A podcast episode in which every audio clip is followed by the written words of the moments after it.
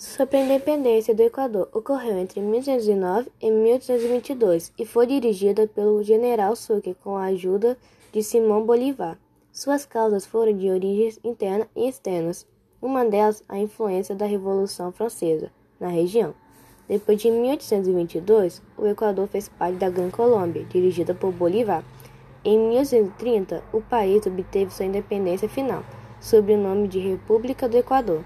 De 1830 até 1848, o país passou por mais de 62 governos sucessivos, governos presidenciais, militares e ditatoriais.